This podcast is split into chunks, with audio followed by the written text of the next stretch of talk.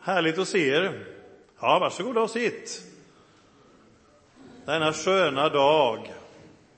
Ja, jag har nog berättat den här historien förut, men eh, min dotter, våran dotter, hon frågade, när hon var 18-19 så frågade hon mig om jag visste vad det var för likhet mellan Jesus och dagens ungdom. Nu får ni inte ta illa upp här, eh, som känner er unga. Eh, men nej, så jag, det hade jag ingen aning om. Jo, sa hon, de bor hemma tills de är 30 och gör de något så det är ett rent under, sa hon. ja. I dagens text så gör Jesus sitt under. När gjorde Jesus under? På vilken, vilken dag i veckan gjorde han under? Det fanns en dag som han gillade extra. Sabbaten, ja. Han kunde inte låta bli att göra under på sabbaten. Nej, man debatterade bland teologiprofessorer eh, och fariseerna. Kunde Gud arbeta på sabbaten? Ja, säger Jesus, det är lovligt att göra vad som är gott. Och så har han botat en blindfödd man. En blindfödd man. Man diskuterade, var det hans föräldrar som hade syndat eller var han själv? Nej, säger Jesus, det är inte något sånt alls. Och så botar han den här blindfödde mannen på ett lite annorlunda sätt. Han tar en deg och smetar in i ögonen och så säger han gå till Siloadammen och bada dig och han gör det och han blir ren och han ser bättre och bättre och Jesus frågar vem, vem är det? Som, han frågar vem är det som har botat mig? Det är, ja, det är Människosonen. Tror du? Ja, jag vill tro. Du har sett honom nu, säger Jesus, det är han som talar med dig. Då säger han, jag tror, Herre, och så föll han ner. Ett fantastiskt under. Johannes evangeliet 9 och vi ska snart komma in i Johannes 10.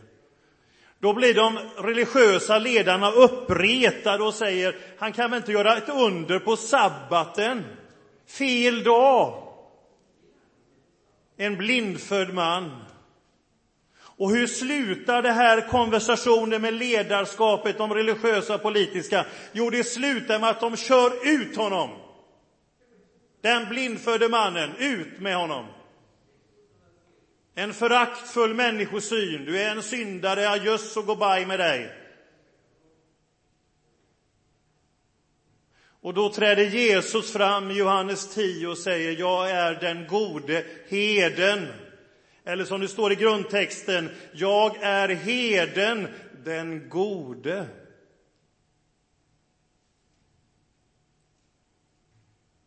Den blindfödde mannen fick en klarare och klarare syn vem Jesus var. Det religiösa politiska ledarskapet var förblindat.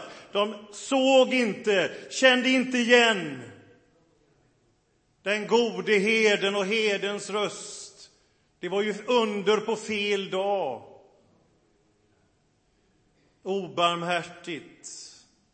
Det står om fariseerna vid ett annat tillfälle att Jesus säger att de lägger tunga bördor på människan men vill inte lyfta ett finger för att hjälpa dem. Men när Jesus såg människorna och sin samtid så står det att han hade medlidande med dem, för de var som får utan någon herde. De var medfarna och vilsegångna. Han är heden, den gode. Och bakgrundstexten i Gamla testamentet till det här sammanhanget är från Hesekiel 34, när Gud går till rätta med Israels ledarskap och säger i Hesekiel 34 och från vers 2. Ve Israels herdar som bara vallar sig själva. Är det inte fåren som herdarna ska valla? Ni använder mjölken och gör kläder av ullen och slaktar de bästa djuren. Ni vallar inte fåren. Ni har inte hjälpt de svaga. Inte botat de sjuka, inte förbundit de skadade, ni har inte hämtat hem det bortsprungna, inte letat efter det vilsegångna och de starka fåren har ni behandlat hänsynslöst. Och det blir förvirring bland fåren när man läser vidare. De stångas och de trampar ner varandras bet och grumlar vattnet. Därför ledarskapet var mer intresserad av att valla sig själva än att valla fåren. De älskade inte fåren, utan de älskade sig själva och sin egen vinning och ville profitera på fåren. Därför säger Herren i vers 15, jag ska själv valla mina får och låta dem komma till ro.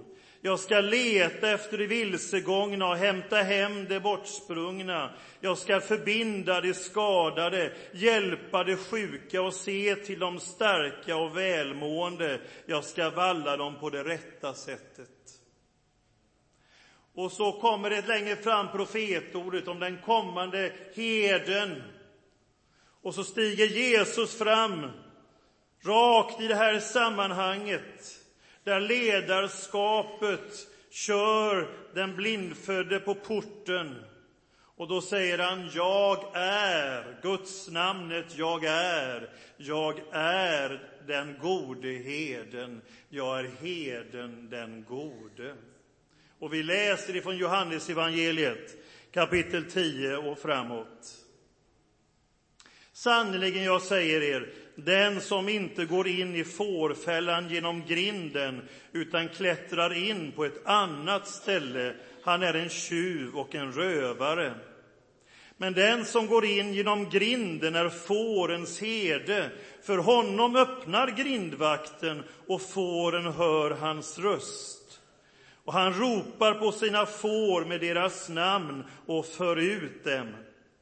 När han har släppt ut sina får går han före dem och fåren följer honom därför att de känner igen hans röst.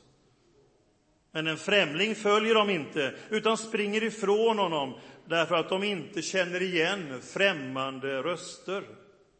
Denna bild använde Jesus när han talade till dem, men de förstod inte vad han menade. Sedan sa Jesus, sannerligen jag säger er, jag är grinden in till fåren. Alla som har kommit före mig är tjuvar och rövare, men fåren har inte lyssnat till dem.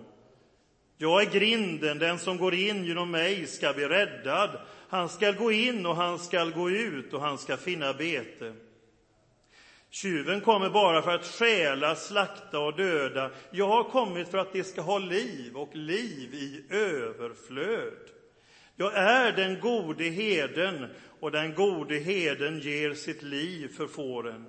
Den som är lejd och inte är herde och inte äger fåren, han överger fåren och flyr när han ser vargen komma, och vargen river dem och skingrar jorden. Han är ju lejd och bryr sig inte om fåren. Jag är den gode heden och jag känner mina får och de känner mig, liksom Fadern känner mig och jag känner Fadern, och jag ger mitt liv för fåren. Jag har också andra får som inte hör till den här follan. Också dem måste jag leda, och de ska lyssna till min röst och det ska bli en jord och en herde. Och lite längre fram, vers 26, äh, vers 27. Mina får lyssnar till min röst och jag känner dem och de följer mig. Jag ger dem evigt liv och de skall aldrig någonsin gå under och ingen skall rycka dem ur min hand. Herre, jag tackar dig för ditt levande ord. Tala till oss genom det denna förmiddag. Vi beder i Jesu namn. Amen. Är det någon som har prövat på att vara fåraherde? Hur är det? Någon som har haft hand om får? Det är inte så vanligt yrke i Sverige. Jag vet inte hur många fåraherdar vi har. Men kanske har ni sett en fåraherde i aktion.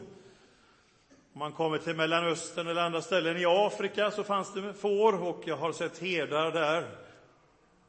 Och eh, omsorgen från heden över fåren. Den gode herden älskar sina får. Fariseerna, de religiösa politiska ledarna, de körde ut dem i kylan. De självutnämnda ledarna, säger Jesus, går inte in genom dörren, för han är dörren, han är grinden. Självutgivandets väg. Nej, de här ledarna hade andra ambitioner. De vallade sig själva. De klättrade in, säger Jesus, på ett annat ställe.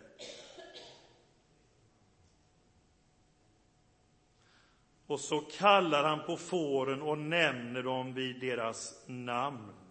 Fåren hör rösten och de känner igen hedens röst. Han nämner dem vid namn. Kom nu Björn, kom nu Ulla, kom nu Göran, kom nu Ingemar. Vi kunde gå alla namnen han nämner vid namn. Det var förunderligt. Det här med rösten, har ni tänkt på det? Man frågar ibland om vad är ledarskap? Och jag kunde säga olika saker. En sak är ju att vara närvarande. Ja, det är ju bra om heden är närvarande, ledarskap, närvaro. Men det är någonting med rösten. Det finns ett härligt ord i Predikaren, kan, har ni, kommer ni ihåg, där predikan talar om att det vises ord, om det än höres helt stilla, är för långt mer än allt ropande av en dårarnas överste, står det. Ja, det vises ord, om det än höres helt stilla. Det är viktigt vad ledaren säger, men det är också viktigt att lyssna på hur det sägs. Vad är det för ton? Möter vi kärlekens språk, nådens och sanningens? I retoriken så står det ibland i kolumnen, här har du svaga argument, höj rösten. Höjer man rösten så kan det vara ett uttryck, det behöver ju inte vara det, det kan ju vara personengagemang, men är argumenten dåliga? Växer du i den röstens närvaro eller förminskas du? Befrias du eller förslavas du? Blir du vårdad eller blir du slaktad? Vad är rösten? Om någon vill förmedla andliga sanningar, jag lyssnar inte bara på vad som sägs, utan hur det sägs. Och fåren kände igen rösten. Jesu milda stämma. Den kan också ibland vara skarp, men de kände igen rösten, för de visste att han älskade, han älskade fåren. Och det står att en främmande röst följde dem inte. Det var ju inte så att de blev immuna för att ta fel på röster. Men om de följde Jesus, höll sig nära honom, så kom de rätt. Vet ni hur man gjorde förr i tiden? Nu är det så komplicerat med alla sedlar och alla sådana här saker för att avslöja falska sedlar. Men de som lite längre tillbaka i tiden när sedlarna inte var så komplicerade, de som skulle avslöja falska sedlar, vet ni vad de sysslade med? De sysslade med den äkta seden. För visste de hur den äkta seden såg ut, då kunde man direkt se om det där var någonting som var falskt. Man hade den äkta seden klart för sig. Och så säger Jesus, jag är grinden, den som kommer genom mig ska bli räddad. Och han ska gå in och han ska gå ut och ska finna bete. Tryggheten hos fåren. Man är under den gode herdens vård och den ska bli räddad och få liv i överflöd. Alltså, Gud är livets Gud. Gud står bakom och vill människan väl. Tjuven, rövarna, det religiösa ledarskapet som fanns. De rövade, stal och slaktade och förgjorde. Men Jesus säger kom till mig så blir du räddad. Du ska få liv och liv av övernog. Och det är hos Jesus, det är ju provocerande ibland idag att säga att det är vägen till Gud. Han är vägen, sanningen och livet, inte en av vägarna, utan vägen till Gud. Förbindelselänken mellan Gud och människa. Jag är grinden, den som kommer till mig ska bli räddad. Och vi kan vara tacksamma för att det är så. Därför att det är bara hos Jesus vi möter en Gud som har sår, som har gett sitt liv för dig och mig. finns ingen annan sådan Gud. Som kommer med nåd och som kommer med förlåtelse och sanning. Han är full av nåd och sanning. Så vi kan tacka Gud för att inte genom miljoner återfödslar eller laggärningar eller obarmhärtig karma, hela köret. Tack Gud att det är du som är frälsningen, nåden och räddningen för vår värld. Jag är den gode heden, jag är heden den gode, den ger sitt liv. Nu, säger, nu finns det ju människor som är anställda som gör ett gott jobb. Men Jesus talar om dem som är legodrängar i sitt hjärta, som inte egentligen var riktiga herdar, utan när det brände till så sprang de. Men jag är den gode herden, jag ger mitt liv för mina får. Och så kommer Gud till oss, han kommer underifrån. Han föds in i vår värld och kommer som en tjänare och ger sitt liv. Och på samma sätt så kallas församlingen idag att betjäna den värld som Gud älskar. Då är perspektivet underifrån, om ni förstår mig. Kommer tjänande, älskande. Jag hade en härlig dag här ute i Åbyområdet igår. Jag var inropare till kaffet. och lite hoppborgsväktare och samtal med människor eh, här och var.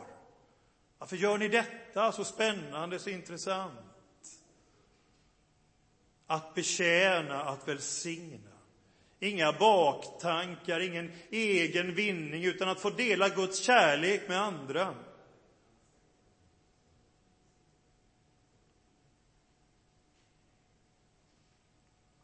Och det är avgörande för den gode heden och för ett gott ledarskap att man uppfattar ropen från de slagna i samhället och de som har hamnat snett och hamnat i utkanten. Det finns en lyhördhet i herdeskapet. Evangelium är för alla människor, men på ett särskilt sätt är det glädjens budskap för de fattiga. Frihet för de fångna. För de som på olika sätt sitter svårt till. Jag var sjuk och ni besökte mig. Jag var i fängelse och ni besökte mig. Jag, tog, jag var hemlös och ni tog hand om mig. Jag var törstig, ni gav mig att dricka. Jag var hungrig, ni gav mig att äta. Det ni har gjort mot dem har ni gjort mot mig, säger Jesus.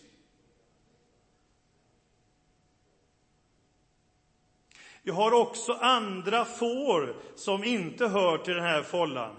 Ja, han talar om hedningarna. De flesta av oss som är här är väl hedningar. Vi är inte jude av börden, tror jag. Så vi är i den kategorin. Jag har också andra får. Han ser dem redan som sina, även om de ännu inte har kommit in i follan.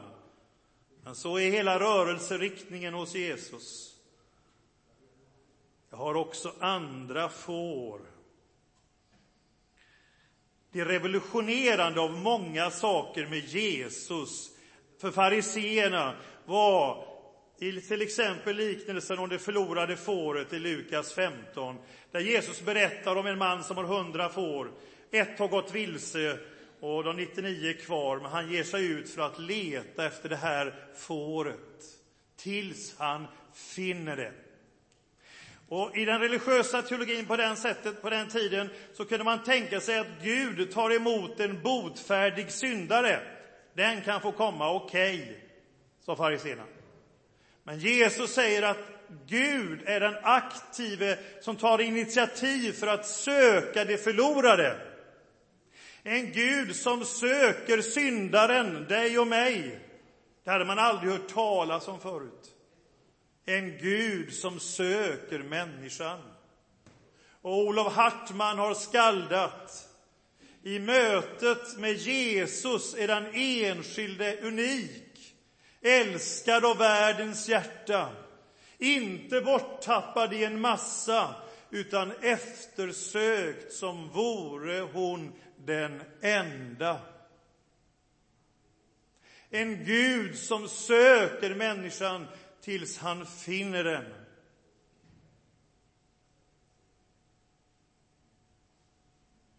Och herdeskapet för kyrkan, församlingen i Sverige, gäller oss alla. Och det gäller att se att herdeskapet inte enbart är för kyrkan, för församlingen, för dess medlemmar. Det är klart att hederskapet finns till för dem, för oss.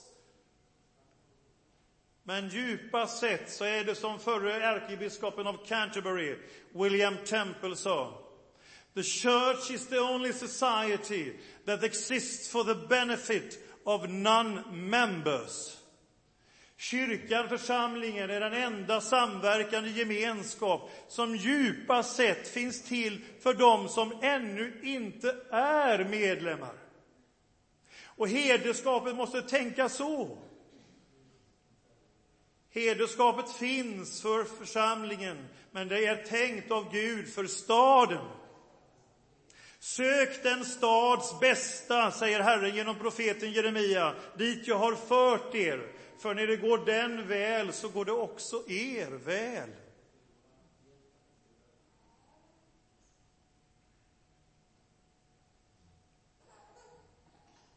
Till sist, Jesus ger ett underbart löfte om evigt liv.